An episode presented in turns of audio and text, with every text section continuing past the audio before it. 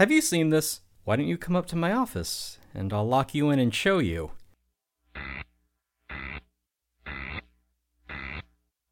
Welcome to Have You Seen This? The world's only podcast about obscure, overlooked, and misbegotten media. All discussions will be spoiler heavy. You have been warned. This show would not be possible without the support of our patrons. If you would like to support our show, join us at patreon.com slash have you seen this. For just $5 a month, get access to our Discord and all three episodes every month covering movies you've never heard of, or maybe wish you hadn't. Yes, it is the movie that puts CD in CD-ROM. It's Disclosure.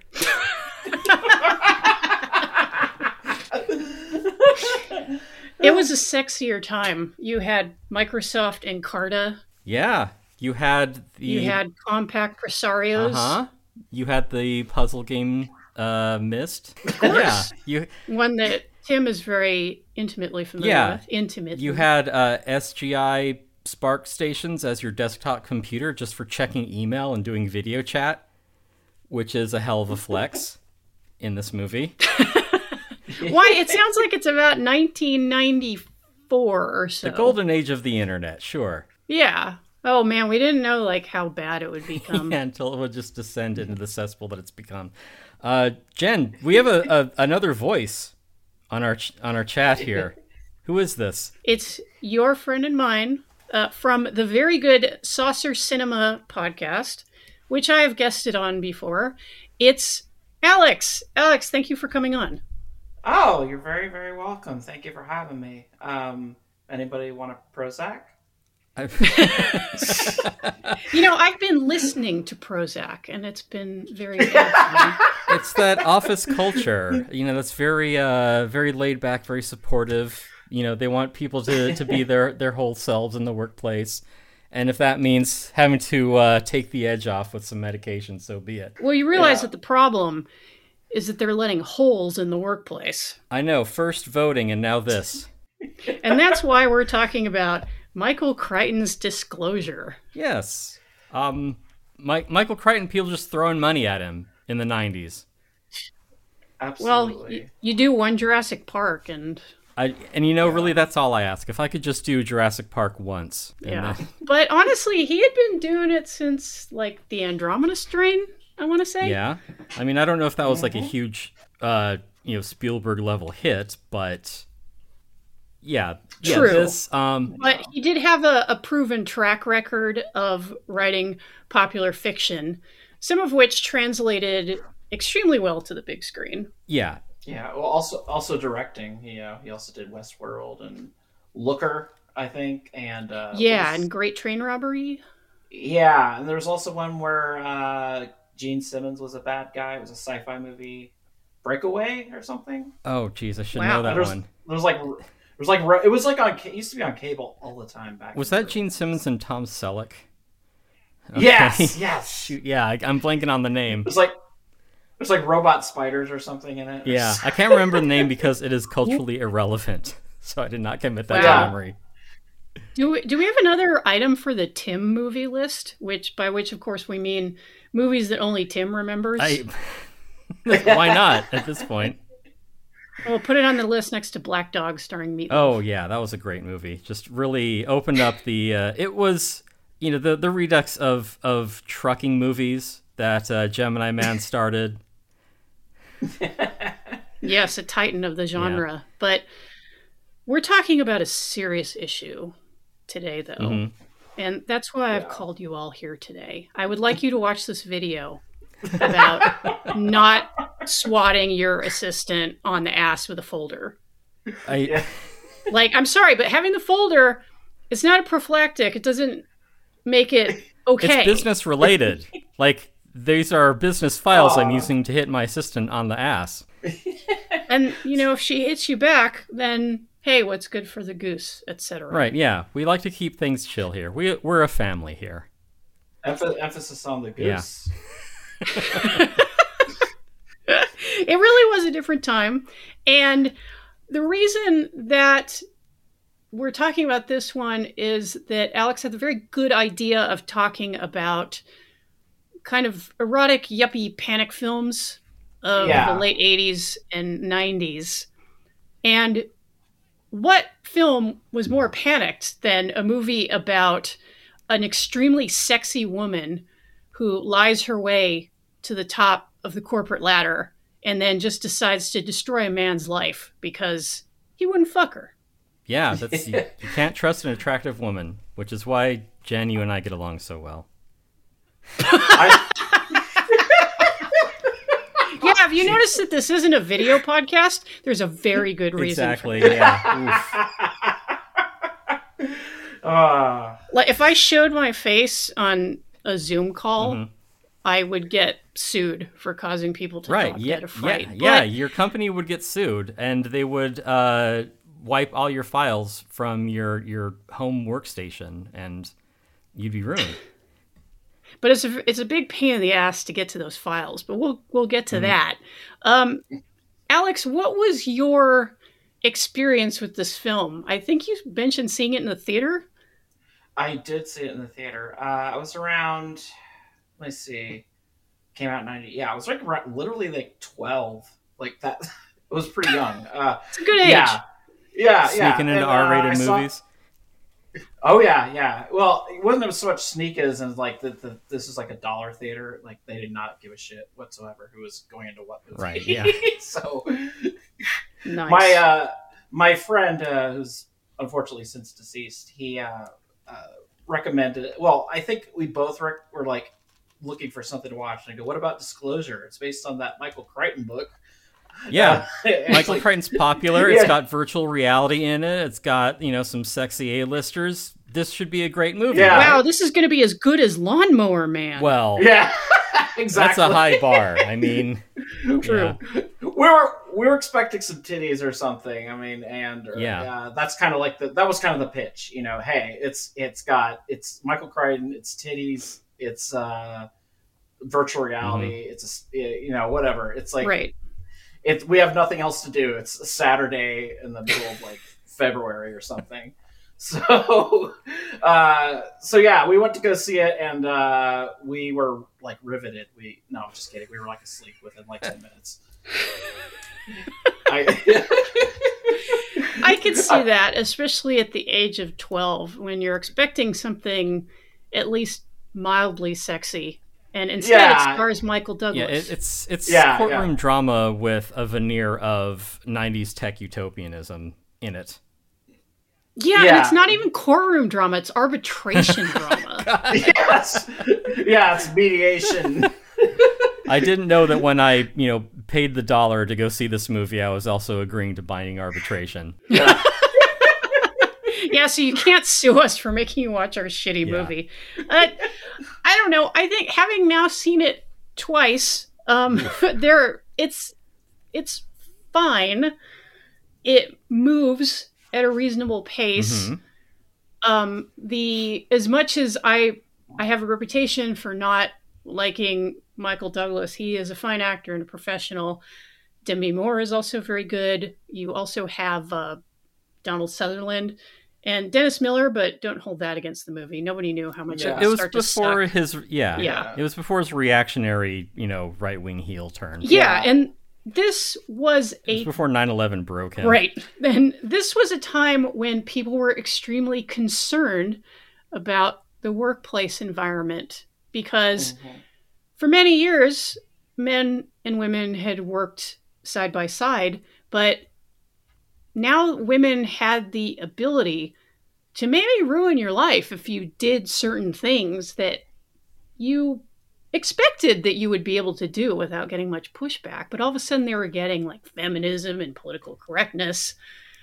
And to step aside Yeah, to step out of the joking for a second, uh, it is very easy to read this movie as a uh, kind of a, a backlash to a lot of the gains made by feminism in years past. But you can also read it as sort of a plea for male victims to also be taken seriously. Mhm. Well, yeah, that's the thing is by doing the uh, the old Reddit switcheroo on the gender roles, Mhm. you know, it makes you kind of reconsider a, a couple of things because if you're a uh, if if you're a, a sexist man watching this, and it's like, well, it puts the man as the victim, you're like, well, suddenly I empathize with this character. I wouldn't like to be treated like that. Right. It's like, uh huh. Yeah, which is sort of funny because there actually is a line where uh, Michael Douglas's wife says to him in the movie, like, "You are so narcissistic. You don't even understand things until they actually happen to you," which Right. is sort of funny to You be like, viewer. "Wait, you can sexually harass men? Well, that's not okay." right. Yeah. Even the very idea that it isn't, you know, purely like a one-sided sexual thing. too. Right. But you know, it's a it's a fair point because there are male victims and even if they get disbelieved for reasons that are different to the reasons that women might be disbelieved, it's still a problem and it shouldn't happen. So while Yes, as dealt with very deftly on a very special episode of Too Close for Comfort. as we may recall. be sure to listen to our bonus episode about too close for comfort but um before we get into the, the you know the political theory of it all um which one of you would like to take a crack at describing the plot of the film Oh God, I, I, not me. I'm just here for all the like '90s internet nostalgia. oh yeah, Yeah. well we did we did ask you specifically for your your expertise because you did own a four thousand dollar PowerBook at one point Yeah, I don't know how I had that money in college, Wow. but I'm I go to the vintage computer show and now I see that on display. it's like, well, I I had a DVD ROM drive, you know, at my fingertips. I I had zip disks, uh, you know, that I could take with me and, Oh. and put on my laptop. It was 100 gigs man, baby yeah. I could, yeah, I could compute on a plane. I could annoy the people around me. I could watch a Clockwork Orange on a flight and have the the you know flight attendant tell me, you know, ask me very uh very politely to turn it off. You know, I I- I was living the lifestyle there. tim had a very successful lemonade stand Yes, that he sold crack from oh, right. okay. Yeah, I I learned it on the Apple II. well, I think, um, Alex, I think you mentioned that you're you're playing Hurt. So, Tim, do you want to maybe sum up the plot for this one? Um, it's uh, it's a lot like uh, one of Jen's other uh, other favorites. Um, uh, Ken Russell's The Devils. Ooh, It is a guy who is master of his domain. He's, you know, slapping his assistant on the ass. He's uh, talking in very uh, what blue uh, terms with his coworkers. It's a it's a madhouse here. It's like any other startup. Um, but then, you know, this fucking woman comes in and is like, well, you know, I want to play this game too. I'm gonna fuck whoever I feel like in the office. But he says no because he's married. Which whatever. Um, and then you know, the, then it becomes it becomes a whole thing. Um, is that is that sufficient for describing the like last two thirds of the movie? It becomes a whole thing. I think that that kind of works because it is, you Yeah. know, there is a, it is twisty. Just when you think that uh, Tom uh, Sanders, uh, Michael Douglas's character, has wiggled out his pr- out of his predicament, there is a curveball, and you're like, "Ooh, here goes the third act." But Yeah, Yes. uh, you know, which is it's Fine. It's, it's your classic. You know, you think the monster's dead, but no, it pops out again out of. but no, she's on a NordicTrack and she's Yes. coming for you. exactly. exactly. Yeah. Yeah. It turns out it's all about uh, financial malfeasance, and the whole sexual thing is just you know icing on the cake or face. Yeah. Uh,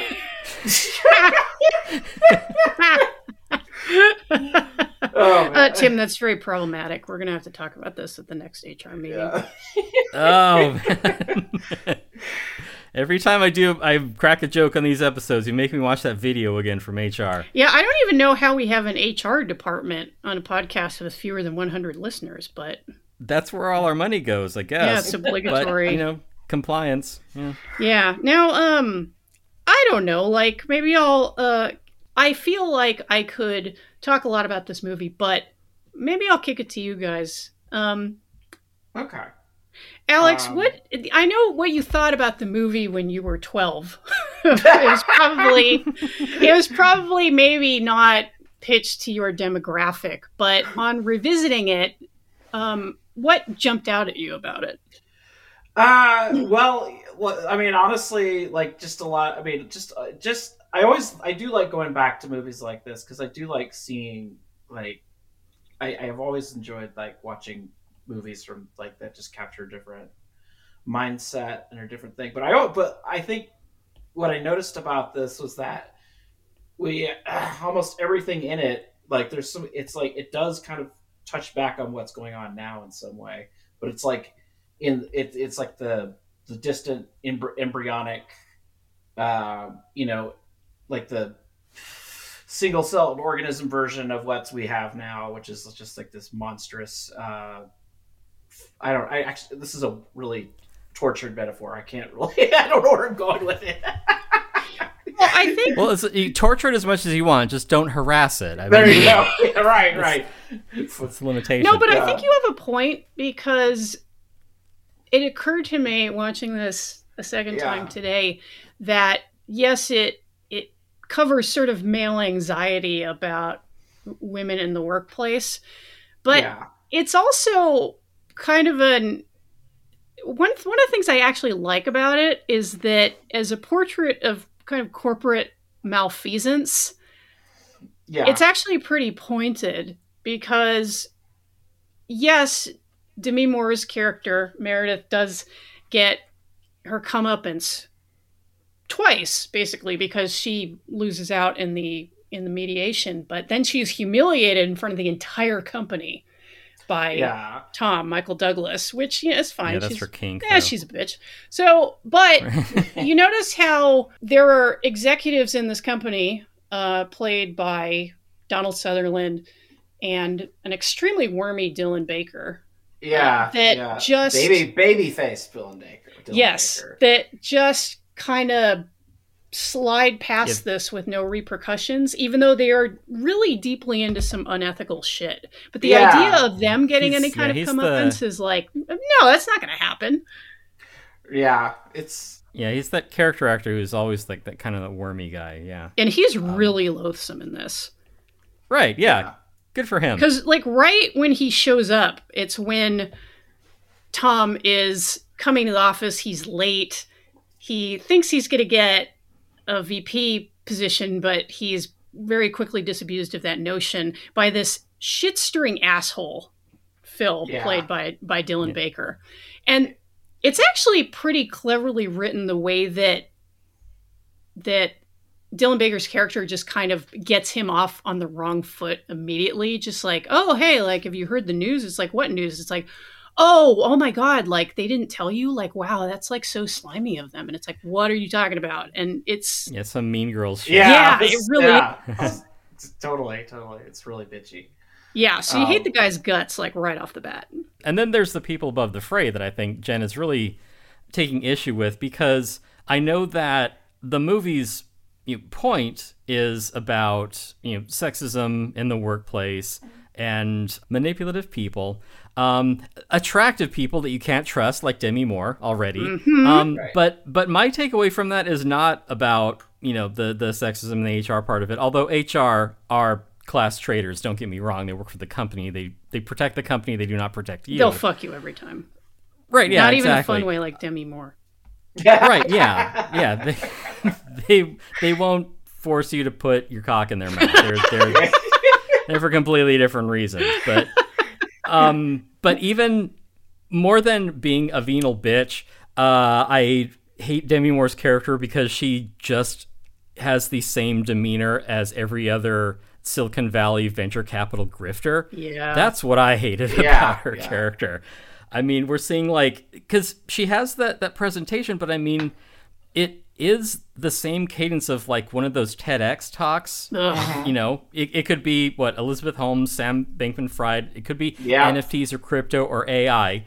It's this endless hype machine, just promising this, you know, utopia that it can never really realize. But she's there to line her pockets in the meantime. Like that's yeah. I just that's exactly that, That's exactly yeah. that's exactly kind of like one of the, the things that like really struck me. It was like Jesus Christ. It's like it, uh, full disclosure. We did kind of try and do an earlier ver- uh, version of this episode, but uh, there was some technical difficulties and stuff. But, it got mm-hmm. it. Yeah, my dog ate it. Yeah, exactly. Well, no, that's, she came in and deleted all the files from Sri Lanka That's right. because right. we're telling the truth, That's man. right. Well, yeah. Well, I uh, well, I also have to explain to the audience this is this. You're not actually talking to Alex. You're talking to an AI reconstruction made from my uh, various uh, recordings. all your Reddit posts. Yes, all my, my Reddit posts. Yeah, and your- posts. Your body Right. is just like a green like wireframe. Yes. You've uh, yeah, you've ach- achieved peak humanity. You're a brain in the jar connected to connected to social media. Yeah, yeah. Just like they were talking about the movie, just pure consciousness. Right. No gender. No. No. No. Uh, no race. No. No. It, just it's pure. Yeah. Just you rent, you know, a, a virtual server on an uh, Amazon, you know, farm somewhere, Yeah. and you're just there to to compute numbers to solve Sudoku puzzles, so you know someone can uh, can mint an NFT from that. Yeah. Yeah, and real she Al- and sorry, go ahead, Alex, please. Oh no, no. I was just saying the real Alex is uh, somewhere uh, uh, suffering on a toilet somewhere. Uh, very, very badly. Oh But man, like wearing VR goggles for some reason, Yeah. I don't know. It's oh no, like I'm. the, it's the new hotness. well, if we keep telling, if we keep talking about this, I'm gonna have to tell my gelato story, and nobody wants to hear that. Okay. No, I don't. Oh, That No. was that was a bad time. But, um, Tim, as you mentioned, Meredith being just the epitome of just soulless venture capital to right. the point where she's yeah. pitching this utopian future where we've moved past race and gender and beyond the physical body, which is echoed at the end of the movie when she comes after Tom in that giant virtual space. But it's it's, and I don't know Which- how it played then, but Mhm. now it's just like that sounds terrible. No, thank you. Yeah. Right. Yeah. Don't you want to be free of anything that would identify you as an individual? Yeah. Yeah. Like. I mean, Finally. Yeah, It's- and the movie sort of pits her as um on the surface the I would say idea man or idea woman, but she's really not. She somehow Idea person, Jen. Oh well, I'm th- like I'm sorry. I'm sorry that I spoke that way about Yeah. a female presenting person. she not she is the hype. Yeah, she is the hype individual. We're gonna we're just gonna read uh we're just gonna read extracts from uh, comedy books about political correctness that were published in the 90s. Maybe you are. I'm just going to chase my secretary around my desk. Woo! Oh, you're going all the way back to the 50s. Yeah, You're like, it's evergreen. It's evergreen hack material. we got General That's Half Track here and Miss Buxley, and we're talking Right. about calling little people vertically challenged. But like I was saying Mhm. about Demi, she's not even an ideas person. She's she facilitated this merger between Michael Douglas's company and I don't know some faceless suits, but it's a big tech thing and it's going to be important. I guess it's like Tim, Right, and again, Yeah. fuck, a, a, a successful, good place to work. I mean, as- I assume, maybe only if you're a man, but like a small successful company getting merged with another one, it's like they're going to can half the office. Like that's the. F- Ah, I'm Yeah. just getting mad about it. Yeah, it's not yeah. even the, the main part of the story, but I'm already like, this. You're gonna fuck everything up. Don't merge with the bigger company. You're gonna ruin it. Vice. Oh yeah. Seriously. God, Like every s- week there's another one. It's fucked up. Yeah. Yeah. Well, like I was saying, like in the month since we were- did the first attempt at recording this, like so much has just happened that's been like just one awful tech related story after another. Just like it just Yeah, we want the IP. We want the you know content. We don't want any of the people who produce or maintain it. right. It's like I don't know what the sustainable plan is there, but hey, you know, you saved you know enough money by firing all the expensive, i.e., experienced people. Yeah. So now you know you can say that your PE ratio is better and it'll make line go up. But yeah, I, I I didn't even know that this movie was about sexism. I was just mad about all the tech stuff that was going on. Yeah. all, the, all, all the corporate shenanigans. Yeah. yeah, It's I hate it so much. Yeah, Tim didn't even notice the the sex scene. He was just fuming about the merger Is that Yeah. was happening. I'm like, you know, you know this is gonna happen. Like this, they didn't even. Uh, I just, uh, I need to lie down. See, because Demi is doing to Michael Douglas what the, you know, corporate merger is. It's a metaphor. Yeah. wow, this the movie's micro- deeper than I thought. Actually, huh? yeah. It is, yeah. yeah. No, be, yeah, be, and like I was saying, like um, she sort of represents this new future, which is sold as utopian and uh, what's the word they always Mhm. use these days? Agile. Oh, Yeah, really? sure, yeah. God. Yeah, and Yeah, um, the future's female, y'all. but it's at its core empty and rapacious, and Yeah, it will right, fuck yeah. you over at at every opportunity. Maybe literally just for the hell of it. And But that's not even the point. Yeah, and this movie was covered fairly recently on uh, Karina Longworth's podcast. You must remember this. She did she did a good series about the era of the erotic thriller. Mhm. Um, films like Basic Instinct and Showgirls and and whatnot. And generally, her takes were were were pretty good. I did agree with some of them, but I think she also kind of did the immediate like superficial reading where this is male anxiety battling against female power, which is bad and we're going to slap it down. But as you think about it, and if you really analyze uh, Demi's character, Meredith, you're like, oh, she's like a bad person. And as much as I wanted to vomit watching Michael Douglas be incredibly smug, humiliating her at the end of the movie, I was like, well, you know, this was deserved. Yeah. Well, yeah, and and the other thing is that in, in like the the gender swap, it isn't just um you know Michael Douglas having to be the sympathetic rich white man, which Mhm. you know in most audiences that's a tough sell. But then also the other hand too, where it's you know, the idea of whether it's it's a man or a woman, it's like well if I was in a position of power, this is what I would do, and so you have to examine your own um, maybe you know, prejudices or um, privilege. You have to, geez, you have to check your privilege to to be like, if I was, you know, if I had power over someone else and I wanted to, you know, have them for whatever reason, like, what's to stop me? Then you, you know, you can take that step back and be like, oh, it turns out that that's not chill. Yeah. You shouldn't do that to people. Yeah. It turns out it's actually bad to victimize people, even if they are an old white dude. Um, Yeah, Michael yeah. Douglas Let me write was- that down. Bad to victimize people. Got it. yeah, write it down a couple times, Tim. Um, Yeah, yeah. Michael Douglas was 50 when he made this movie. Uh, Demi was about 32 or 33 on hmm very much. So both of them going heading on in here. Yeah. He's he's playing though like more like mid forties though maybe? Is that kind of like the idea? Or is he like you could say that hope so, because yeah. he well i don't know because and i think i asked this the last time we talked about the movie because the way that they talk about their previous relationship because tom did know meredith and they were involved enough that they actually lived together and did yeah freaky sex shit together um Yeah, which calls his accusations into question because he has a history. yes be- Right. Doesn't he? Yeah. But uh, uh, oddly enough, like real life Michael Douglas, he had a reputation as a ladies' man, yeah hmm and uh, she's very sexually aggressive, and they had like a very active, freaky sex life. So, but I remember thinking, watching the movie, I was like, wait a minute, because like he's got kids and a wife. His kids are like what, like seven Yeah, or eight? Tweens.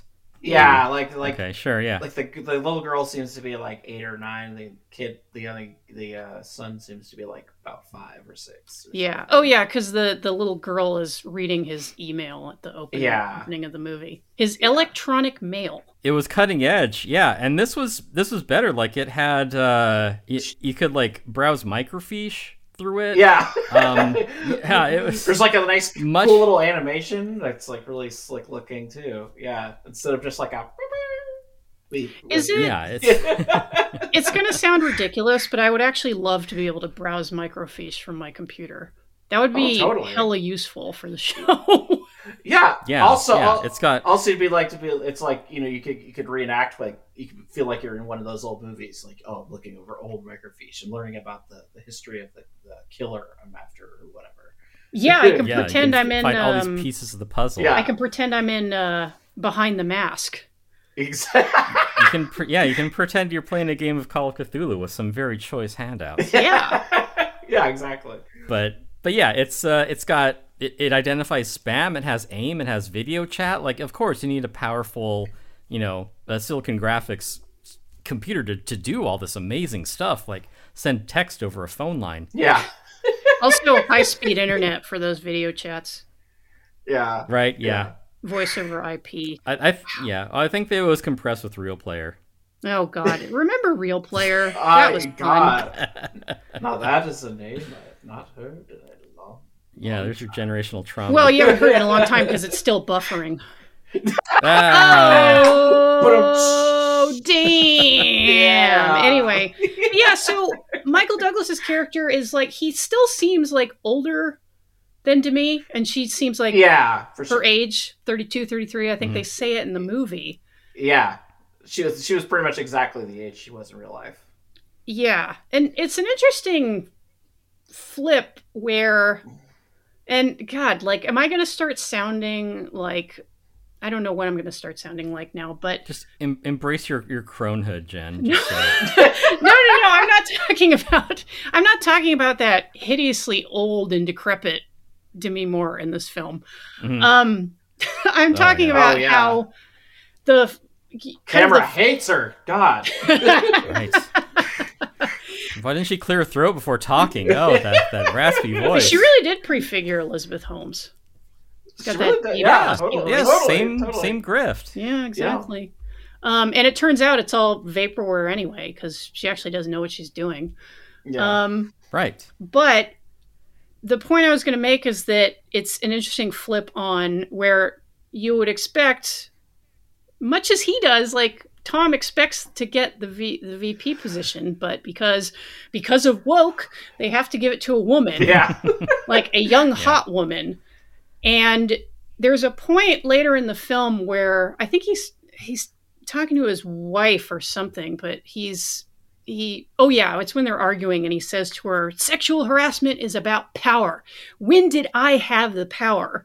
Like uh. expressly inverting the whole like yeah. traditional dynamic between like a man and a woman in the workplace like he Right.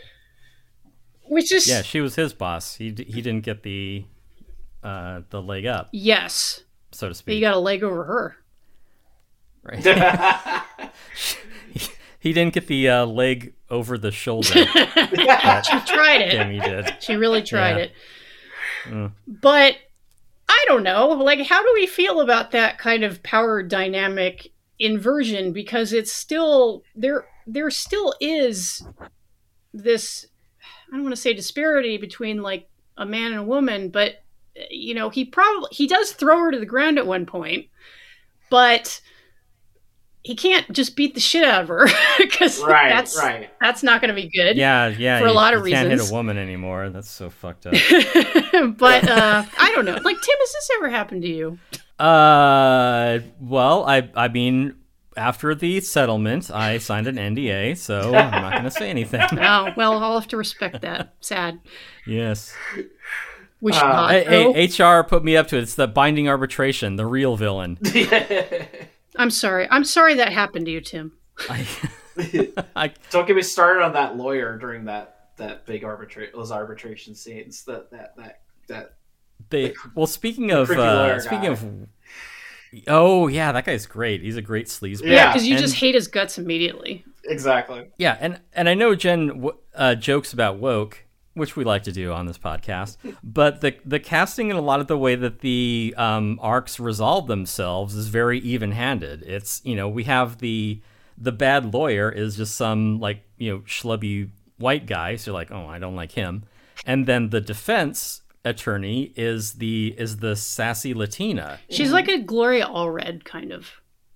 Mm. Yeah. Yeah. So, and it's and like there are even more, you know, inversions in the story. Like even during like the the binding arbitration, you know, not quite court, you know, cross examination scenes, where it's it is uh, you know, his defense, and it is um, you know whoever the the the woman that's deciding this, but it's like you know you realize that we're two women talking about what men can do with their bodies, and so it's just like Oop. elbowing the viewer, being like, "You see a, a different perspective, huh? Like, can I help you along with this?"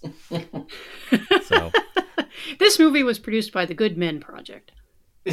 right, yes. No, unfortunately, it was uh, it was uh, written by, well, there was a different screenwriter, but the book was from noted reactionary Michael Crichton. I haven't read the book because I have already graduated from the seventh grade.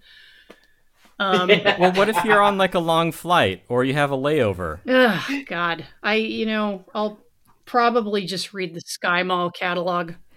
You've moved on to Dan Brown. I get it. You've matured. Yeah. I'll say this: I could at least read Crichton, even though he's not Uh-huh. like a brilliant prose stylist or anything. Like reading, I remember picking up a Dan Brown book in a bookstore and looking at a page of it and just being like, "God, I feel stupider just looking at this. Yeah. People read Ma- this shit."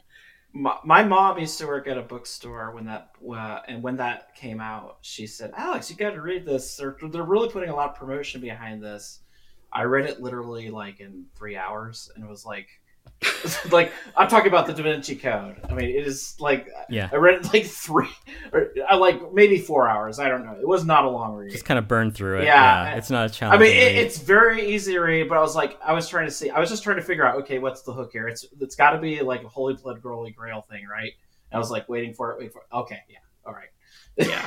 Yeah. It was pretty much. Ex- I, I I could tell exactly what the the, the whole thing. I mean, I, it sounds smug, but like it just, it was just like, yeah, Well, no, Just I waiting for the- absolutely the, believe book you. to catch up with the reader. Yeah. Yeah, It was- it's like uh, at that level. yeah, I could just Well- see where it was going. and it's not just like it's not just disclosure which given that the book and the movie were released in the same year you know that mike crichton was banging this out for a paycheck he wasn't putting you know all the the, the nuance or craft that he put into say a westworld into this one. This was him writing for a paycheck. Yeah, Good but point. this and Jurassic Park and Westworld, I feel like they are all at a particular sort of I fucking love science level oh yeah, of like science literacy where it's like I I like science enough but not enough to do any of the boring lab work that goes with it that people actually really hate. I just like the cool discoveries and the like kind of wide-eyed futurism Neat part of it. neat gadgets, basically. Yeah, yeah, Yeah. It's like I like the idea of cloning dinosaurs. I don't like the idea of having to like memorize multi-syllable protein chains Right. and finding out like what ways that they interact in you know in working in a laboratory just in the hopes that I might find some like significant change in like the chemicals that I added to this thing. It's like that's that's the the science that no one loves. It's Yeah, it's the dinosaurs walking around that people like. Yeah, yeah, exactly. Uh, this, uh, well, I think because Michael Crichton sees he has basically like a couple of different books that are basically the same. But I mean, what I mean is like the same type of book, like three types of books basically. Uh, Mhm. He has the the classic techno thriller. There's some kind of you know sphere, Jurassic Park, uh, Andromeda hmm. Strain, Congo. There's some kind of like it's basically I mean basically the science it's science yeah like like you said basically science fiction for people who It's for dumb. Yeah, it's pop science. yeah yeah. yeah, and then then you then you have like these things that are but like he also is pretty enamored with corporations and corporate intrigue and politics. So like you you, you get that rising sun so this is more like in the rising sun vein um except that well maybe not quite as racist as that book which is, Well, yeah. literally could have could have been like you know like uh, World War II era propaganda, yellow peril propaganda. it is like one of the most incredibly racist books you've ever read. I don't know. It's it's it's quite something. It's disclosure, but like instead of a woman, it's someone who's Japanese. Right, right. And there, but, the thing is, even in that book, which is basically just a murder mystery, but a corporate Uh-huh. intrigue murder mystery, there is a tech. There is a huge every like it doesn't matter what story he does, he will sneak some kind of like new fangled technology in there, or you know, Yeah, yeah. Like in Congo, they had like a satellite link up. Just like holy shit, I didn't know you could do that. yeah, yeah, yeah. There's like all kinds of stuff like that. Yeah, the book Congo with uh, Congo is interesting too because like there uh, there was like a if I remember correctly, I had I mean I have literally haven't read it in decades, but I remember Mhm. this sticking out was that there was okay, you know the book was written like what 80 81 or something and he's talking about like how like a world how I, how impossible it would be to make a, a worldwide computer network Oh yeah, I mean, just like think of the all the cable that you'd need. Yeah, exactly. It's just like the idea that like it was just kind of funny because he's just describing the internet, but it's like nah, eh, that probably never happened actually. Well, yeah, because I mean, ha- what would happen when you turn off your computer at the end of the day? Where does it go? Like, right? Yeah, it's suddenly yeah. What's the the website's business hours? It's like a kid with uh, playing peekaboo. You know, it's like Yeah, it's, now you see, now you don't. yeah, So, in in in disclosure, he injects into his you know corporate intrigue thriller virtual reality yes, in in a way that virtual reality has uh, never been able to live up to. no, right? Well, we've covered a number of virtual reality related films on this show. and one of these days, like it's gonna it's gonna hit. I know it. You kind of, you took the words right out of my mouth, Tim, actually, because a lot of these films are kind of breathlessly on the cusp of this amazing new technology and like you know well any day now you're going to be just like Peter Gabriel in the Kiss That Frog video. It's going to be so cool. and Oh man. it turns out that nobody wants to do that or be it. Nobody cared about the metaverse. Like 300 people used it. right. Right. Well, that's only like a hundred million dollars a person, so it's really not that bad. Yeah, And like I think we talked about this in our Johnny Mnemonic episode. And I thought of it another movie I another movie I saw with the same friend, by the way. Around. Oh wow. What did you think Within- of that one? Just real quick. Oh, I, th- I think we like that a lot more. it was definitely Okay, it was yeah. definitely more up our alley. I think It yeah, more geared to the twelve-year-old. exactly. yeah, actually that's a perfect movie to watch when you're 12. oh, totally. I mean, I had no idea what was going on in it, but I mean, not much. Yeah, you're gonna go out is and the answer. you're gonna go out and buy a copy of Cyberpunk Red after that and play it wrong for a few years until you go to college. yeah. See, this is a guy who knows, folks. But um, oh yeah. like I was saying, um, Johnny Mnemonic had this scene of Keanu dialing to talk to somebody across the world or something with some kind of virtual interface where he's like, uh, yeah. He's, you know, typing in the air and he's Yeah, it's like goggles. imagine a network where computers call each other. right, Huh? and we made fun of it in the episode because and it's maybe unfair to be mean to in this way to a movie from 1995 but in 2024 it looks incredibly stupid because it's like oh yeah like because that's what i want to do when i log on to skype is like i want to like dial a phone yeah. Yeah, make it with more steps, and it requires like you know a two thousand dollar rig for me to Yeah. to accomplish this task that I could otherwise just say, you know, hey, comma Siri, call call Yeah. Jen. yeah and it's kind Don't of call Jen. it's kind of the same thing in this movie where Tom has to try to track down the files that are going to exonerate him, only to discover that Meredith is in the system and she's deleting Yeah. them as he's looking for them. What the company has created is basically like a huge hall or museum or something. A cathedral. Yeah, that Yeah. you walk A into testament to knowledge. and Yeah. there are high places you could almost fall off of. Yeah, some reason? yeah, yeah. There's like all these MC Yeah. Escher Inception Yeah, shifting. Hall of Alexand. Yeah, Library of Alexandria by M.C. Escher. Yeah, exactly. yeah, Yeah, which would be cool if that was an experience they were prepared for. But when you're just trying to find a video file, Yeah. well, I mean, they, they, set that they set that whole thing up as like, okay, this is just a tech demo, just to show the potential virtual reality. But it's like, why they hook up all the actual files of the company into this tech demo? Yeah, and then it's like, oops, oh my bad. Right. We almost saw your social security number, sir. yeah, exactly. A fatal case of dog food. error. yeah, just just put a bunch of fake. Just put a bunch of fake. It doesn't. If you're just trying to demonstrate the, it's just you don't need to put the actual information there. Yeah, so by analogy, it would be like any time that like I want to find a PDF or something, like I got to play Doom first. Yeah.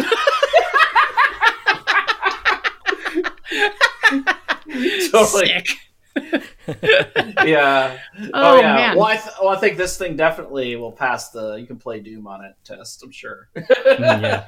yeah, like it, it, I think I think they actually just took like somebody's like really crazy like modded like Doom level and were Yeah. like, yeah, you know, fuck it, we'll Mhm. use this for the virtual reality. But I gotta say, spending all this time talking about '90s tech has left me very thirsty, Tim. Oh, it has. Has it? Yeah, do you know what I could do about that? Well, you could drink a glass of water, you know, like just a plain old boring, stupid glass of water like you're a poor person. God, what do, what do I look like to you, Tim? What the fuck do I, I- look you- like to you? Okay, you look like you have 1990s tech startup Seattle Microsoft lifer fuck you money. You're going to want something a little better than that. And I I suggest to you Liquid IV, which is fueling life's adventures. It is real people with real flavor that you drink. No, it's real hydration. Yeah, uh, better yet, proper functional hydration, which is essential. And Liquid IV is the number one powdered hydration brand in America. Their hydration multiplier is the one product you're missing in your daily routine. Yeah, you you don't even know what you're missing out on by not drinking liquid IV in your water. Yeah. Motherfucker, I muted the iPad. What the fuck is your problem? I think it's thirsty, Tim. You should pour a glass of. Liquid IV on it. I you know, I think I'm going to. I'm going to submerge it in liquid IV after this. Yeah, and you know what? You can submerge it in at least 12 different flavors like sea berry, strawberry lemonade, Concord grape, lemon lime, pina colada, tropical punch, watermelon, strawberry, passion fruit, guava, even acai berry. Since I know That's that you're favorite a tech berry. asshole. Yeah, like I know you love those bowls, and I know you're going to want those a glass of liquid IV Yeah. with one of those bowls. they have that in the break room and all you have to do is just get slapped on the ass by HR to get some. which you know that can bring down your day a little but you know what'll bring your mood up is the convenient packaging because all you have to do is take one stick and add it to a glass of water and you mm-hmm. are hydrating two times faster than with water alone Man, how do we put up with water this whole time? It's a losing proposition. the technology Yeah. was there we're sitting around drinking plain water like a fucking dog out of a toilet bowl Right, yeah. And here comes Meredith with her smoky voice to tell you drink liquid IV. right out of r- drink it off my tits. yes ma'am Yeah. boy you know if that won't motivate our audience i don't know what will but I don't I don't know either. Yeah. Um, but as we said, one stick of liquid IV in 16 ounces of water hydrates you two times faster and more efficiently than water alone.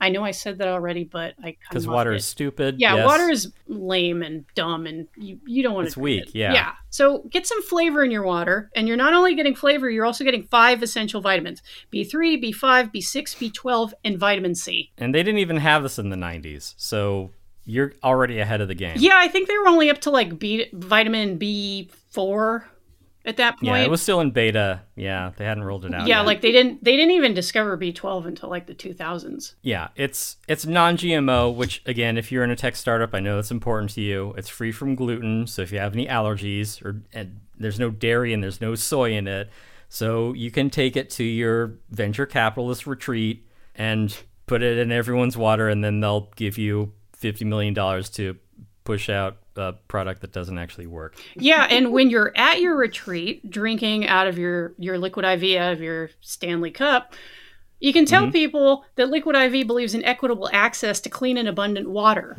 because that's the foundation of a healthier world. To date, Liquid IV has donated over 39 million servings in 50 countries around the world. So so beat that Silicon Valley. Yeah, step up. Yeah, I would not drink a glass of silicon. I mean, you could try it. I no, I would. I I couldn't. I refuse to. Tim, if I offered you this stick of liquid IV and this packet of powdered silicon, which are you going to put into your drink? Well, it's got to be the liquid IV. Hey, that's what I like to hear. And that's real Yes. people, real flavor, real hydrating. Get 20% off when you go to liquidiv.com and use code HYSTPOD. That's H Y S T P O D, name of the show, at checkout. Oh, like us. That's 20% off anything you order when you shop Better Hydration today using promo code HYSTPOD at liquidiv.com. and we're gonna keep doing these until we get one sale. Yeah, you motherfuckers. Well, one of you at least click on it. Like just once. Like, come on. We are sweating here. Yeah. Fortunately, Uh, we're well- hydrating at the same time. Right. Well, you know, we make it up in volume. Yeah. Oh man, So, yeah, I really need a IV drink. I'm putting liquid IV Right. in this bottle of Sailor Jerry right now. And you know, it hydrates you twice as fast as regular Sailor Jerry.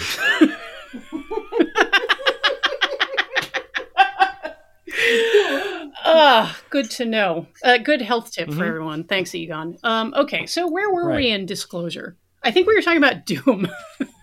All right. Yeah, we're disclosing many a thing. uh, Oh, we right. the virtual reality thing. Yeah. Yeah, and how it's definitely totally going to take hold this time by making you uh, have to jump through a lot more hoops to pay more money for more high tech equipment to do things that you could already just do on your phone or for free. Sounds great. So- Sign me the fuck up. I've got three thousand Right, yeah, dollars here, would- just burning hole in my pocket. Give me a headset that'll Oof, give well, me an immediate headache. Well, if you had another 500, I would sell one to you from Apple. Oh, damn. I gotta have those Apple I mean, products. Yeah, maybe you could get an employee discount. Um, Present discount. right.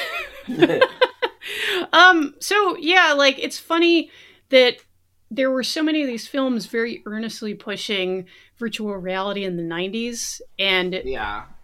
now here we are um x number of years later i can't do math it really hasn't happened Yeah. I mean, In in 10 years, they'll try again. Don't worry. no, they're It's- still it's like they're a still trying to fungus, push it though. Like Apple just came out with their thing, you know. That's true. Yeah. Who knows? Uh, I'll leave that to a different podcast to to weigh in on that. Yeah.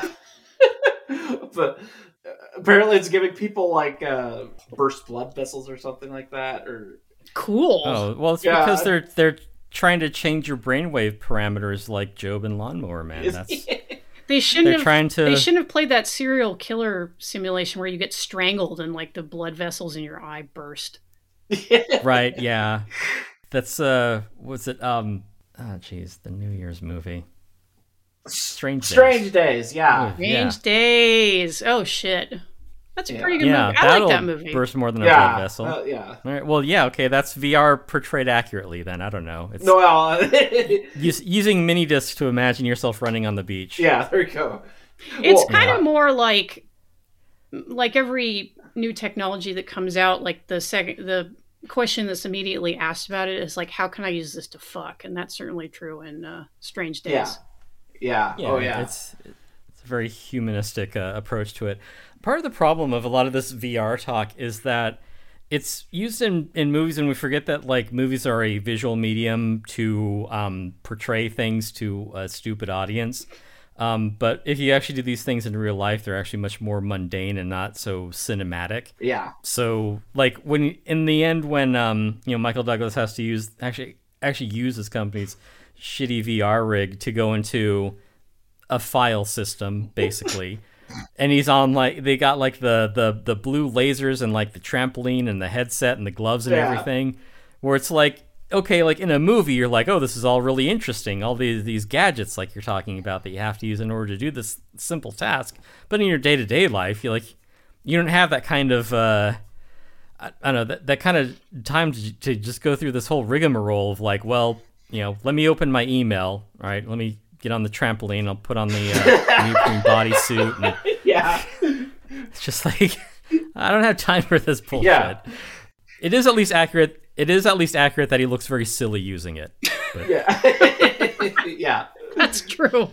And it's presented in the movie as sort of a like not a product that they're intending to come out with, unlike the CD-ROM drive that Michael Douglas's department is is working on. It's more of like a, a proof of concept. It's And a I tech think it's in, yeah. Yeah. yeah, it's intended to get CD-ROM drive. Wild. it's in it's intended to get the people they're merging with excited about the possibilities of like blah blah which again in 2024 is like very funny because it's like like tim said it's like they're just going to lay off half of you anyway Yeah. Right. Yeah. We're we're coming out with a product that is not viable, but it'll get all the like dumb like C-suite MBA jagoffs excited about the possibilities of your company by talking about transhumanism Oh, and all, this- all, oh. all this other shit that, like they don't know anything about Right. because they went to business school, which is not real school. Yeah. Um, and then yeah, that's a, enough to like boost your valuations, and then it's this whole house of cards that you keep propped up long enough to cash out, and then you know you can just let uh, Reddit burn after its IPO. Who gives a fuck? I'm moving on to the next one. Yep. But you were saying, Oh, okay. Well, no, that just reminded me. I, I just saw this. I don't remember. Uh, just like a few hours ago, Tyler Perry, of all people. it, the auteur, yes, yes, the auteur is. Uh, he was like talking about building another because you know he's a, you know he's based in Atlanta. His his I think his studio makes a lot of money for the area or, or something. Mhm. He's a he's going he was going apparently going to build an expansion of the studio or something, but then he saw the uh the like the the the the uh the a the new the latest AI uh we could just generate a movie with some words uh hype hullabaloo. And so he's saying and apparently he's he's rethinking his strategy now or something like that. I was just like oh god. And Tyler Perry's like, that, that's about on my level. yeah. I was just like, he either doesn't want to pay anybody or he is really that dumb. I don't know. Pro- either or, maybe or both. I don't know. yeah. I'm stunned maybe that one, maybe one, maybe both. I'm yeah. stunned that he doesn't actually have this deep and abiding passion for the medium in which he has made his fortune. Right. That's Yeah. shocking to It's me. just a means to an end. yeah, it's no way, in no way evident by the actual movies he's made. right. I remember, I, I, I, one time, I remember one time I, I flipped on a, one of those uh, Madea movies, like on on uh, on TV at one point. I don't remember when this was, but it was like, it, like it was almost comical. The cutting, the cutting and the blocking, it was just so amateurish, and it was just Yeah, so only someone that artless could see a VR or a an AI generated movie and be like, "Oh yeah, this looks just like uh, top notch." Like this is is the same level of artistry that I bring to my work. It's like you dumb man. I remember the first time I saw a trailer for a Tyler Perry movie. I think it was Diary of a Mad Black Woman, but I'm not sure. But I literally thought that it was a parody of like Lifetime movies. It's a fine line, isn't it? yeah, because it it looked so artificial and corny that I was like, "Oh, wow, okay, this is really different." And like they're playing it completely straight. And then by the end of the trailer, I was like, "Oh no, they're playing it completely straight." Right, yeah. That's the problem, Jen. I think you're one of those uh, uh, cul- cultural uh, coastal elites who actually like understands movies and knows what's good and bad rather than just, you know, just shoveling whatever slop into your gullet that comes across well, I'm TV screen. I'm going to give that up because apparently all movies are going to be created by Midjourney now. So why bother? well, all all movies will then be mid, won't they? yes. I was like thinking that. Well, I was thinking. yeah. It's, Al- it's right in the name. Also, I was like thinking you could do like a really funny, like intentionally bad cover band, just like make it mid journey. Now, some rock and roll enthusiasts would argue that Journey were already mid. Well, Uh, yeah, I mean, you and know. they would be incorrect, yes. Some of you may disagree, but um, Well, I think that anyone who like heard, you know, what separate ways coming on the radio would disagree. well, next episode we're going to be talking about Boston. So stay tuned Oh, for really? that. Now, there's a mid band. Is, is that what the song is called? I don't know. I don't know. I, I I have I kind of have a soft spot for Boston. I'll say that. All right. I like But- Boston. They're they're it's it's really fun to try to sing like Brad Delp on uh on uh, Guitar Hero. Yeah, I No, can't, but it's fun to try. yeah. No, it's just something about the guitar tone. I just Oh, like, yeah. It's just very. It's just got a comforting sound to me. I don't know. Yeah. Uh, speaking of um, extinct technologies, radio. But um, yeah. back to Seattle and the fraught world of The one medium that hasn't really truly been given over to spam, if you think about it. oh yeah, that's true. oh yeah, yeah. Well, you- Something to think about. yeah. The spirit of radio lives on. Q Rush. Yeah. Invisible airwaves, etc. But uh, Yeah, no, there's your mid prog band. so the the tech world of disclosure in the 90s was optimistic it in this year it seems bleak what about What about the gender relations in this movie, which are spicy? Yeah, yeah. It's it definitely. It may. I don't know. It, I, I always for you always think because the '90s were were the age of like, oh, everything's politically correct now. But then you're like realizing, well, I mean, Yeah. Which But, is uh, why it was so crazy when, well, it's just been. now it's just everything's woke. But it's the same exact. Yeah. exact thing.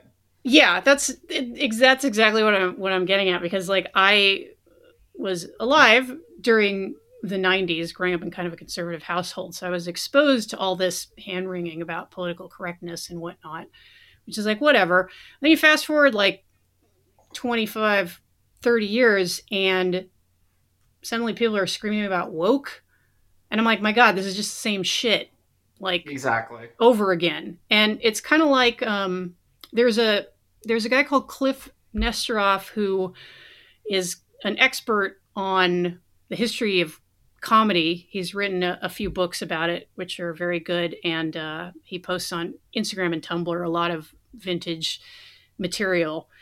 And one of the things that he's always digging up is people objecting to offensive material on the screen, whether TV or movies. hmm And people like to say, like, oh, well, you can't do anything now because of political correctness. It's like, no, there were always people pointing out what they perceived as injustices or maybe treatment of characters that was racist or sexist or whatever. You know, let's not forget Birth of a Nation. People got very mad about Birth of a Nation, and they were right because it ended up reviving the Ku Klux Klan in the 20s. Yeah. So, Oof. um, Yeah. Oh yeah. Well, But- no, no, all, it's like all those whiners about trying for the Will and all that. You know, like, what the hell? Yeah. but yeah, it's it people it's so bizarre as you get older you you're like do we have like no real collective memory whatsoever because you see people just get mad at getting mad about the same shit they were mad about in the 90s It, it is kind of funny how that happens. It is like literally you could. It's like psych. It's so cyclical. And it's like kind of hilarious. Like even the same crap that they're even the same empty bullshit that they're hyping is is is just a new version of the same old shit. Like It's, it's the the culture war never ended. no, it never did. It's you know it's just all that has happened before will happen again. Yeah. Uh, same old Yeah. dumb bullshit Hopefully not disclosure though. yeah. Oh.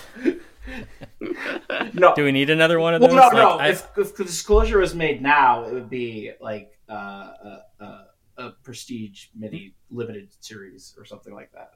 It wouldn't. you know be if like this a- were on max i would actually be curious to watch it You know, the terrible thing is you talk about like political correctness, but like if this had aired on like Apple whatever plus like on their service, yeah, it would be so like so toothless and anodyne. it would Yeah, suck like it yeah, it, it would be like resolved in the first act. Be like, "Oh, well sh- well she's fired then." Yeah, sorry. Well, Michael Douglas's character wouldn't actually be like really involved with his children the way he is in in Disclosure because the movie opens Mm-hmm. with uh, him and his wife rushing to get themselves and their kids like out of the house because they all got busy days.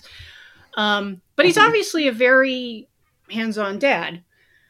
hmm If it were Whereas Meredith is a hands-on executive. Hey. woo, Woo! And how, but um, if it were Apple TV Plus, it would he would just be a clod, and she and his wife would be doing everything, and You know She'd- that I think that if Apple TV made this, Michael Douglas would be in the wrong and he would have deserved it. And he would have like lost his job or gone to jail or something at the end of it. And he'd be like slay queen. Because like that's how that's how smooth brain so much of Apple TV Plus stuff is. It wouldn't surprise me to see like a, a write up in the Hollywood Reporter that's like we're doing a reimagining of the Michael Crichton classic Disclosure, but Mhm. it's time that we realize that real wrong was done to Demi Moore's character in the film Oh yeah, yeah, Yeah, exactly. Or how, because how about a twist where it's a woman getting sexually? Yeah, harassed? yeah, that's what I was about to say. They would just like do it. They would just like do reverse the original premise to make it just like yeah. like, here's a thing you already know. We're just telling it back to you. Like, oh, thank you for giving me exactly what I wanted. Yeah. This doesn't challenge me at all. And again, because people we have no like cultural memory or anything, we just be like, "Wow, that actually happens to women in the workplace." what? you think someone would have mentioned it? I don't This know. is a, you think somebody would have at least made a hashtag about it? right? Yeah. But yeah, this one is I don't. I don't go on the internet. this one's a little weird in that it kind of and I don't know if it's just Karina Longworth doing this and I think it's I think it's fair to kind of slot this in with erotic thrillers of the 90s. It's not exactly a Joe Eszterhas kind of story. It doesn't have that uh, It's not as sleazy as I would have liked. not as campy, Yeah, not say as it. sleazy. Um, this was directed by Barry Levinson, interestingly Yeah. enough. So my my man bounced back after Toys, so you know, good for him. Yes. Um, it's much more polite than than uh, those kind of Joe Eszterhas Yeah, films from that, that made like a Uptight bazillion dollars. 90s. Yeah. Um, yeah. I would maybe put it kind of between the Joe Eszterhas stuff and something like Jade, directed by William Friedkin. Because honestly, Jade is like a little bit boring, and this movie's kind Okay. of boring Yeah. too. Yeah. But, um, but the thing about disclosure is that it's not precisely erotic, even though it does have like a sort of a abortive sex scene, which I don't know how I don't know how you folks feel about it, but in spite of my dislike of Michael Douglas, I do think it's like a genuinely well put together and like kind of hot scene, depending on how you feel about uh, dubious and non con. So like well that's that's the thing is that if they're presenting um Demi Moore as the antagonist and it's like tell me that you wouldn't hit that. Like tell me honestly. Cuz it's like yes, absolutely and like that creates the conflict. Like you know if it was like yeah. I don't know. Um, if, if it was uh, uh, like Madeleine Albright or something, then he'd be like, "Oh, well, obviously the guy, you know, she he's been coerced. He wouldn't want that." Um, or um, oh, geez, what's a what's that? s- ah, fuck, not Feinstein because she's dead. Oh, bro, you wouldn't you wouldn't hit that like a ton of bricks. No, I I, would push it down a flight of stairs, maybe. and her suffering. yeah, yeah. But no, but she's, like, she's, but she's I mean, like, on, thankfully. Yeah, yeah, but if you talk about, you know, it isn't about sex but power. It's like if if that if it wasn't Demi Moore, but if it was like Nancy Pelosi, like that's an open and shut case. But that's what the movie does, where it's like you tell me that you that Demi Moore, like you know, was grinding on you, and is like, no, I got to go home and like go talk to my you know, bad you know, boring, um, just kind of sniping wife. Yeah. Cool. And I mean, it is smart from a sort of screenwriting perspective because, it, yeah, it has to be like what would normally be like a slam dunk, where like this Yeah. Right. woman who is described as a nine out of 10 in the movie is like all over. Which what the fuck is a ten? Well, well, is it well, like he- an, he's an- been- is, he- it, is that like an archangel? well, he- he- he's being he's clearly being nice. Just to, he's being nice to his wife by saying that because Oh, right, yeah. in that scene I, I noticed that today. It was like uh, he he was he wa- he wa- he wanted to say ten, Yeah. yeah, yeah, okay. and I gotta he had- give I I gotta give Demi Moore credit. She looks amazing in this movie. She looks great. Yeah, She's fabulous. it's kind of a yeah, kind of a Clark Griswold dodge. The the one in the Ferrari. No, she's ugly. yeah, exactly. Although, um, I think, and I believe Matt Chrisman agreed with me when he came on the show to talk about nothing but trouble. For for me, peak hot Demi is in the otherwise execrable nothing but trouble. Mhm. She Oh, looks yeah. damn good I in that movie. The short hair. I mean- yeah. Yeah. I, I mean, why fight? We could go into virtual reality and have the two characters fight each other for my enjoyment. It turns out that that's what Dennis Miller's department was actually working on. and and I know you know we already said our piece about Dennis Miller, but I like his character in this because like he's he's like the dirty nerd, like the really inappropriate one. Before we got like the like gelding Sheldon, uh, you know, like version of like you know the Big Bang Theory nerd, where it's like Uh. oh, the Star Wars references. It's like let me say something wildly inappropriate, Yeah. and that is why I'm not rising above the level of like you know senior technician or something. Yeah. It's like you, you put people off, man. Yeah. you're actually very unpleasant to be around, Yeah. Right? Yeah. Dennis Miller. But um, Right. No, no, I saw something really funny on 4chan. Let me tell you it. Like, God damn- like it was a company-wide teleconference. Like, why? Why that day of all days? Yes.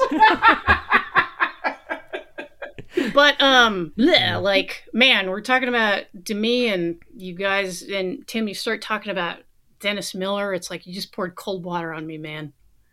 but um, right, the the the like I was saying, I think it it it really does have to be that kind of slam dunk for the story to work because Michael Douglas's character has to be painted into that corner. Like it has to appear ridiculous on his face that he would say, "No, Yeah. she yeah, that he would say no. she s- sexually assaulted me," which there's already that there's already the issue that a, a lot of us are disinclined to believe men when they come forward about sexual assault or sexual harassment.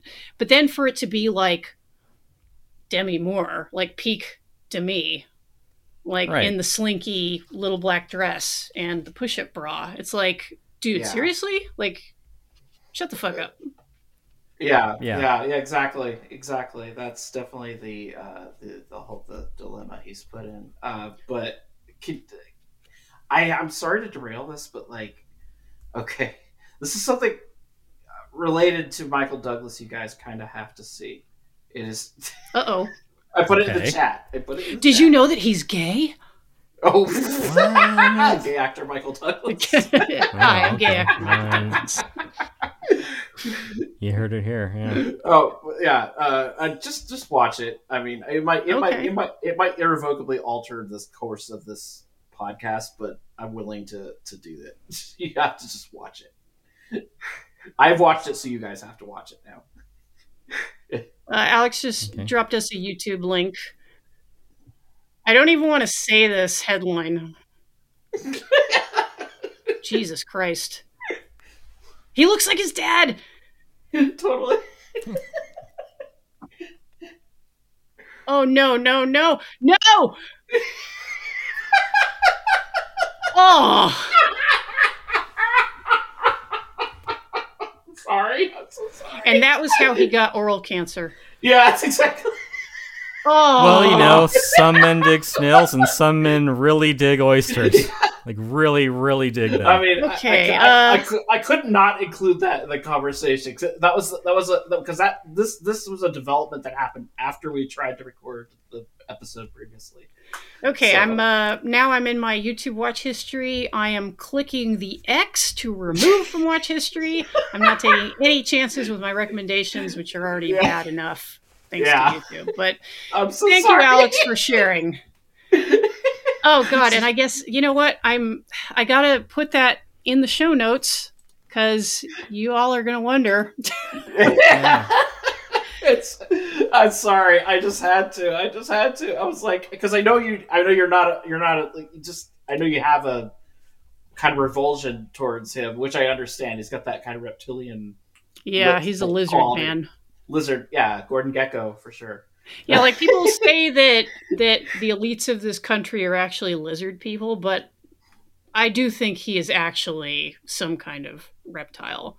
Yeah. And but I will hand this to Michael Douglas. He is not as bad as his dad. no, no, no, no. His his dad's. Uh, well, yeah, reportedly way way worse. Is his Yeah, dad still his- alive, or did he die yet? No, he died finally after Okay. passing 100, I believe. Wow. But yeah, there are some pretty bad stories about the elder Douglas. So, uh, you know, I'll I'll give Michael a little bit of a mulligan on Yeah. on that. But like I said earlier in the episode, he is a perfectly fine actor. I think he does good work here. Um, as I said before, the sex scene is well handled, and he It- is it- also well It ticks handled. all the boxes. yeah, yeah. Yeah, and um, it does bring one back to a time when, and we're kind of getting back to this a little more in our media. Um, Tim and I have talked in the last couple episodes about how much we enjoyed uh, Yorgos Lanthimos' uh, Poor Things, a movie Yes, that's dealt really yeah. frankly with sex and particularly female sexuality. Mhm. Well, in this movie, you see Demi getting finger blasted, and I was like, "Damn, they used to do that in Yeah. movies, yeah, uh, yeah. major not motion since, uh, pictures." Yeah, not since Crouching Tiger, Hidden Dragon have we had that. Uh, a simpler time. But it was transgressive in Crash, like they did a little bit of that. Yeah, oh yeah. but they were they were they weren't just fingering vaginas though. They were. Uh, fucking wounds and shit. Yeah. Yeah, it was a, it's a very I gotta rebuy that. I, have, I haven't. I used to have that movie on VHS way back. I have. I still have to, I have to rebuy it again. It was a. It was a unrated video store copy. ooh, Would not- that's fun. wow, nice. Yeah. And I think is it. I think I have a criterion of it. Yeah. I'm gonna go get that. Yeah, it's one of it's one of our favorite movies that we've covered on the show, just because it's so transgressive. Um, Yeah. definitely pissed a lot of people off. Uh, this movie made a hell of a lot of money. It was It- extremely successful, and um, Michael Douglas. Michael Crichton. yeah, he he was on a hot streak, and Michael Douglas, of course, just kept on working and getting paid. Uh, I think Demi had a little bit of a hiccup in her career when she did striptease next, Yeah. which she was paid about twelve million dollars, and then the movie flopped horribly. Yeah. It's the, it's the, yeah. Exactly. That was like. That was like. That was such a big ass deal at the time. I remember because it's like, oh, she's gonna be naked in a movie, and she's gonna get paid twelve million dollars, and okay. Yeah, And then they see the movie, and Great. it's just like this completely mediocre, whatever of a movie. I don't know. It's been a well forever since I've seen it, though, so I don't know. yeah. I doubt it's good. Yeah, I'm sure Demi remember- looks great in it, but yeah, yeah. I mean, I, I, I for the most I remember is Burt Leonard, Burt Reynolds, uh, uh, covered in Vaseline in some scene, going, "I could feel it in between my That is toes." the- That is the only part I remember that movie. That's right. Ugh. Sorry, just the gross shit just stands out in my head all the time, always. well, you know, traumatic experiences tend to stick in the mind. Right, exactly, exactly. I'm Geez, sorry, I, I had to pass my trauma on to you. Right between Greasy Burt Reynolds and Michael Douglas eating an oyster, I I may never love again. But you know what? It's not safe to do that kind of thing in the workplace. So No. I'm going to refrain. I hope we've all learned a big lesson from disclosure. well, Uh, it is don't deal with venture capitalists. They are amoral, reprehensible, awful, evil people, and should be cast into um, Crater Lake, which is just a short drive from Seattle. It's cool too. I've been there. Um, no, you're right, and it's funny how th- that can be. I really feel like that's the ultimate lesson of the film, because sorry, liberal feminists, but Michael Douglas really is the wronged party in this movie. Um, girl boss to me is really hasn't got a leg to stand on, and then the people who But yeah, the lesson is don't be a shitty person. yeah, and the people who fucked over Tom and tried to push Meredith into a position of authority that she wasn't qualified for just get to walk away scot free. Because Donald Sutherland is still president of the company and he gets nothing but applause for, once again, because of woke, appointing a woman to the VP position. But this woman is postmenopausal, so it's okay for her to be in a position of power. Right. Yeah. Yeah. Yeah. Because the the people who own the company still remain in charge of the companies. I mean, you know, Garvin, the you know the boss character, like you know, he basically pitted two of his VPs against each other, and one of them lost, and he's like, hey, you know, whatever. That's uh, uh social Darwinism. I don't know. Sucks. Um. But yeah, it, the uh, the movie, like I said, it, it ticks all the, the boxes of representation. I mean, there's even you know, there's even a uh, a lady engineer who you know at some point you know uh, Michael Douglas you know his his character talks to her and it's like, well, you know, obviously you take her side because you know they're both women, and she's like, of course not. Like I worked for a living. Like I can see, you know, Meredith as the grifter she is, and Yeah. you know, it's kind of nice at the end when you know Meredith gets her comeuppance and they uh, promote the uh, you know Hillary Clinton esque. Um, you know, uh, woman executive. She hasn't killed You know, as many the- people as Hillary yet. No. No, no, and this one actually achieved her goal, unlike Clinton. So that's, I guess maybe that's not a great analogy. Um, Uh, well, hopefully she's not like Kamala. yeah, she can yeah, string a but, sentence you know, together. right? Yeah, but like even the the woman engineer is like, ah, yeah, get fucked, Meredith, like in the audience. So like it all, it doesn't return to the status quo. It it bounces on a more equitable distribution, I guess, And- where it isn't just Michael Douglas, where he's like, "Yeah, it's an old boys club, and we get to do what we want, and I have a girl assistant." It's like, "Oh, my boss is a woman now," but not an evil one, which Yeah. Which is actually two different things. yeah, you might not and know. that's a thing that liberal feminism tends to miss in mm. their Yeah, critique of power structures. It's it's for the liberal. It's good enough to just get a woman into that position. It doesn't matter that she's a sociopath. yeah. What more women prison guards? Yes, Yes. ex- exactly. Yeah. And I also really like that character of the lone woman software engineer or whatever in Michael Douglas's mm-hmm. department because when we first see her she's in a work meeting parrying the gross comments of her coworkers Yeah. including Dennis Miller and you get the feeling that this is a woman who has hung on in the workplace, like in spite of all the shit that gets thrown at her on a daily basis. Yeah. Like she's learned to be, Yeah, she's like, yeah, you know, like what can you do it- but laugh it off? Because like these assholes are never going to change, and if you complain about it, you get canned. right. Yeah, it's it's intersectional what feminism, where it's like, yes, she's a woman, but she also is a worker. Yeah, you know of a certain class so she doesn't just like automatically side with Right. the rule like the manage- managerial class because they're also you know a, a woman so yeah, and of course, to me is professional managerial class. Oh, yes for which sure. you know like, yeah scum Yeah, collaborator. right um it is funny too that you know when the way that the whole story wraps up and that um you know meredith is unseated and um the thing that we didn't discuss is that you know michael douglas is getting help from you know a friend Yeah. throughout this whole thing that we never see.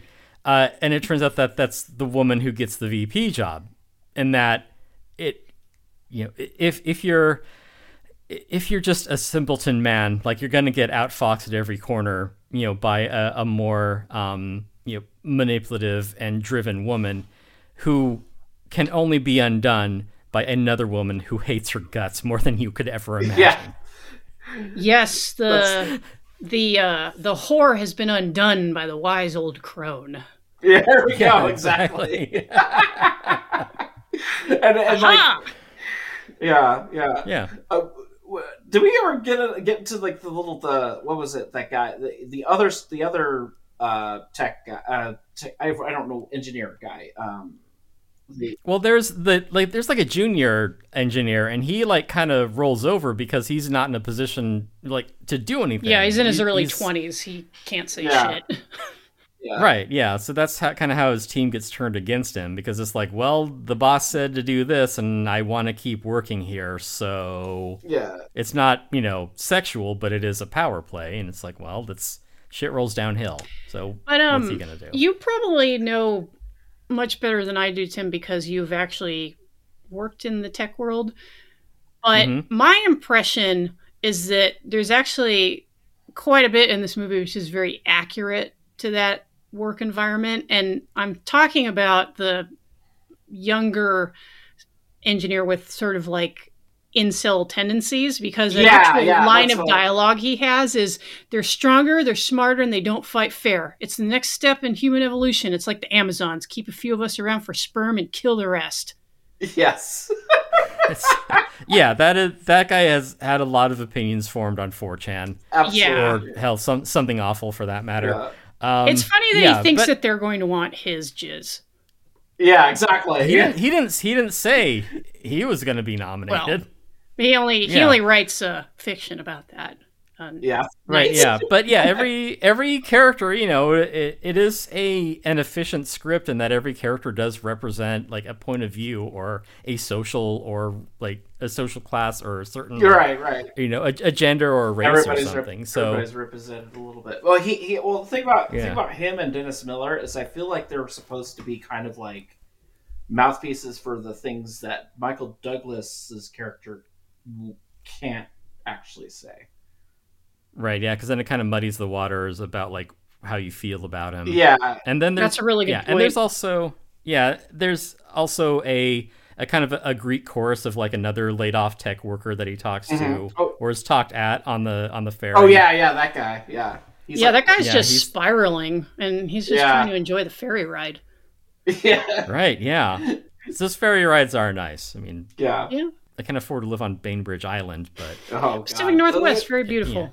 Yeah, Yeah. s- seriously. I mean, I, I- I mean, that's the one thing about movies that they're set there. I mean, like, I, I don't, I.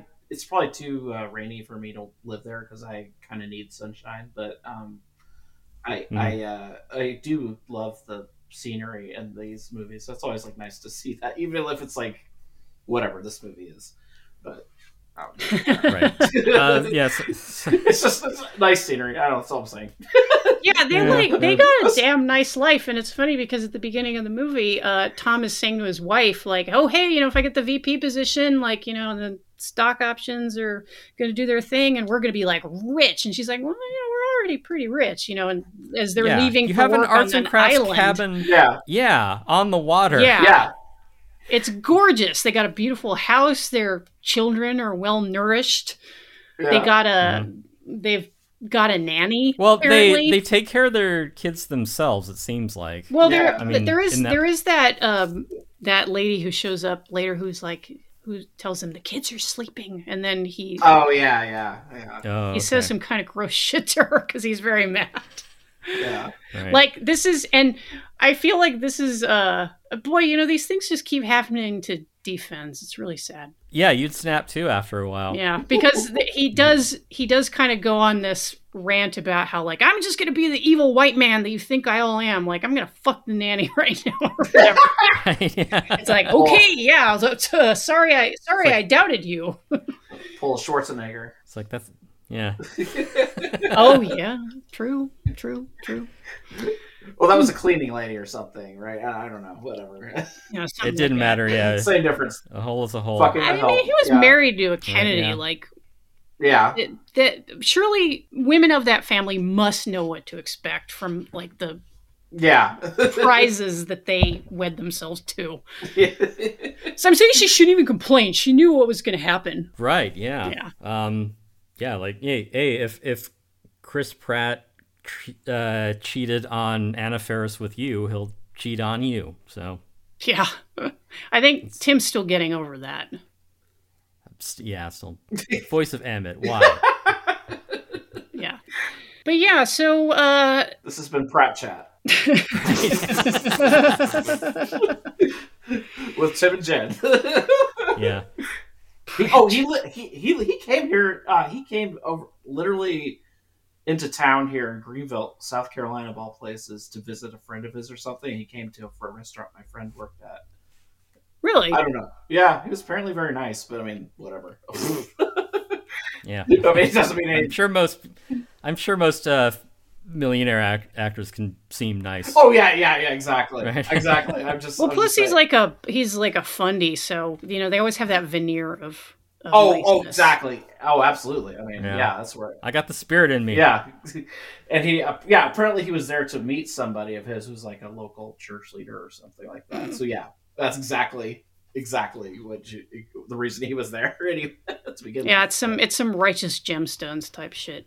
Oh, for sure, for sure. Yeah, 'Cause the, I that that that show is oh god, like I I, I like the, those guys are always the ones getting the South right in movies uh, and TV because I like every other portrayal I ever see of the South is either like it's either ridiculously like it's like Gone with the Wind bullshit or it's, or, or or it's like you know like or or or like redneck hell or something. And there's like the the concept of like the what the way the modern South is, the weird juxtaposition of all these different. They get it Mhm. right. They get it right. I'm just gonna say. Yeah, and you The- can tell because they're like really passionate about like good old Southern wrestling and stuff like that. Like, Yeah. like, oh, these guys are like the real deal. And I have no idea because, like Tim said, I'm a coastal elite. I'm just like, wow, that's that's wild. Um, Yeah, Yeah. like seeking out a particular kind of movie rather than just seeing what's trending. Yeah. Yeah. but um yeah uh where were we with uh we were we're back in the pacific northwest uh with Yeah, rich people. I think we're starting to describe the plot. yeah um well tim did you have anything in particular that you wanted to bring up about disclosure and alex i would also put the same question to you but first tim sure. Uh, well, all of it. Um, yeah, I was, you know, really enamored with the, you know, techno utopian of the '90s. I mean, you know, the internet was taking off. We had digital video, There's something really MP3s. something kind of poignant about it. You know that that Right. Yeah, this is where like I think people saw a lot of promise of it because like things that are just sort of taken for granted were developed in, you know, a fairly short time span, I want to say. Mm-hmm. I mean, you know, we had the iMac and the PlayStation and Pixar and Google, but it was like usable. You know, we had Rick, Rip Mix Burn, um, DVD R's, uh, five dollar domain names. Oh, You know, you could just like post on LiveJournal or make your own GeoCity. You could have your own website. You, you know, you could watch a DVD on a on a laptop. uh, you know, it's you know, Cokes were fifty cents. Like the Matrix was right. Like the nineties were were peak of human civilization. it's yeah, it definitely seems like that more and more now. Yeah. So everything's I don't know been in decline since then because of the open plan office and corporate mergers. That's those those are the two biggest evils that uh, came out of the '90s. There. That is interesting the way this this movie doesn't take place in an open office per se, but it does take place in a fishbowl, which Mhm. we know was a conscious decision by Barry Levinson and the production designer. Um, I believe he spoke about it in interviews that it because this is a movie all about like whisper campaigns and backstabbing and that kind of thing. Um, it's all these glassed in offices Yeah. so Heist. everybody's and all up in hi- each other's business all the time, and you can see the direct line from that to the hellhole that is the open office of today. Yeah. Right. Yeah. At, at, at best, someone saw that didn't understand how uh, intrusive it is, you know, to as a work environment, and thought, oh, that looks cool, Although and we can save a couple of bucks. we are post COVID, so I don't even do, do people still do open offices? Do we not care anymore? Because I know we haven't cared about the pandemic in months. I don't care. I I haven't been in an office in four years. Hell yeah, Yeah. bro. That's the way to do yeah, it. Remote work, baby. That was the real Right, promise yeah. of disclosure. Yeah. There you go. Yeah, you can't be sexual harassed if you never leave the house. Yeah, and you can talk to some guy who'll send you macadamia nuts. Yeah. right. Um. Would would that guy? Uh. Ha- Our new sponsor. Sorry, Tim, you were saying. Oh no, I was gonna ask. Like, uh, does does that guy happen to go by the name Muhammad Jafar? Yeah, no, that was the other guy. That was the so I think the I think the guy that sent him nuts was the guy that he talks to on the camera. The Ar, uh, Arthur Kahn. Is that Yeah, I the- think like Austin or something, yeah, something like that. And then Which- the, the, which is like, as we all know, is the worst place in the world. And you can tell from the way his wife reacts when he, he says that they're thinking about busting him down to the plant in, in Austin. She's like, I'm not Right. living there. Yeah, it's oh, but uh, no uh, income tax. Uh, I mean, that was, and I think that was back when Austin was still like kind of cool and affordable. So, yeah, but It was- whatever. right. Yeah. These are Yeah. these are coastal elites. Um, yeah, and then you know, the Gulf Coast is a coast. Just saying. yeah. um, Right. they're not el- truly elite, Tim. right. But uh, Mohammed Jafar ends up being the the linchpin of the whole thing, and it's set up way early in the movie. Yeah, he's the minority that you never see, so of course he's easy to forget about. yeah. Well, and I did notice this the second time I watched it, which I found very funny.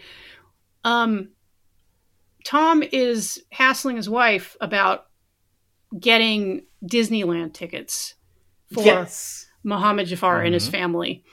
And a throwaway line that she says to him is something like, "You know, you're the only person I know who like kisses up to the people below you." and then, oh shit! At the end of the movie, like, aren't you glad that he was nice to Muhammad? Because Yeah. Muhammad's able to help him out with the information he needed to prove that Demi Moore is full of shit. Yeah. so fuck you, because- wife. yeah, because well, because it all depends on having reliable backups of your data. That's another key lesson that disclosure has taught us. yeah. it's it's three, two, one. You know, keep three copies, two of them off-site, and one means something else. No, two kinds of media and one of them off-site.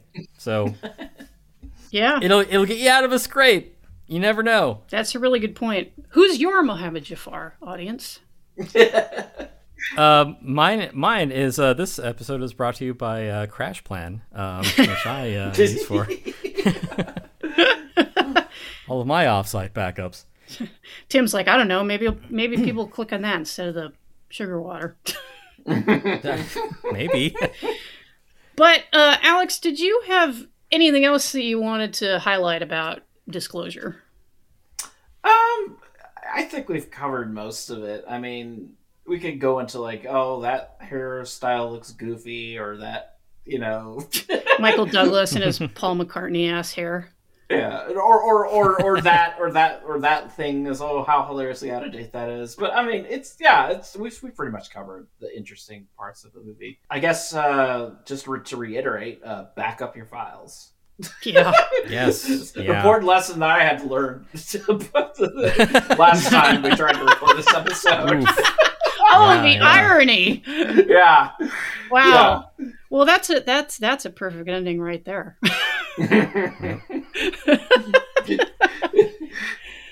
Uh, Yeah. Well, I, I I'd like to record more, but my OS has been uh, compromised by by hackers, and it's all now encrypted. and I have to pay them a Bitcoin ransom. Tim, this keeps happening.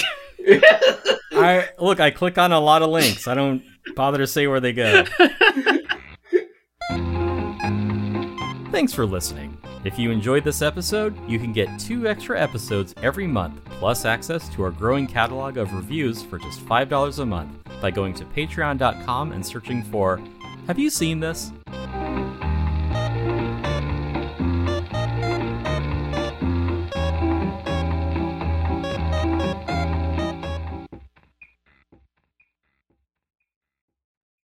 So, so someone sends me an email, I open it. What am I going to do? Yeah, it might be from a friend. Wink. Yeah. It says it says underage Demi Moore nude. And I click on it and go, oh, oh god.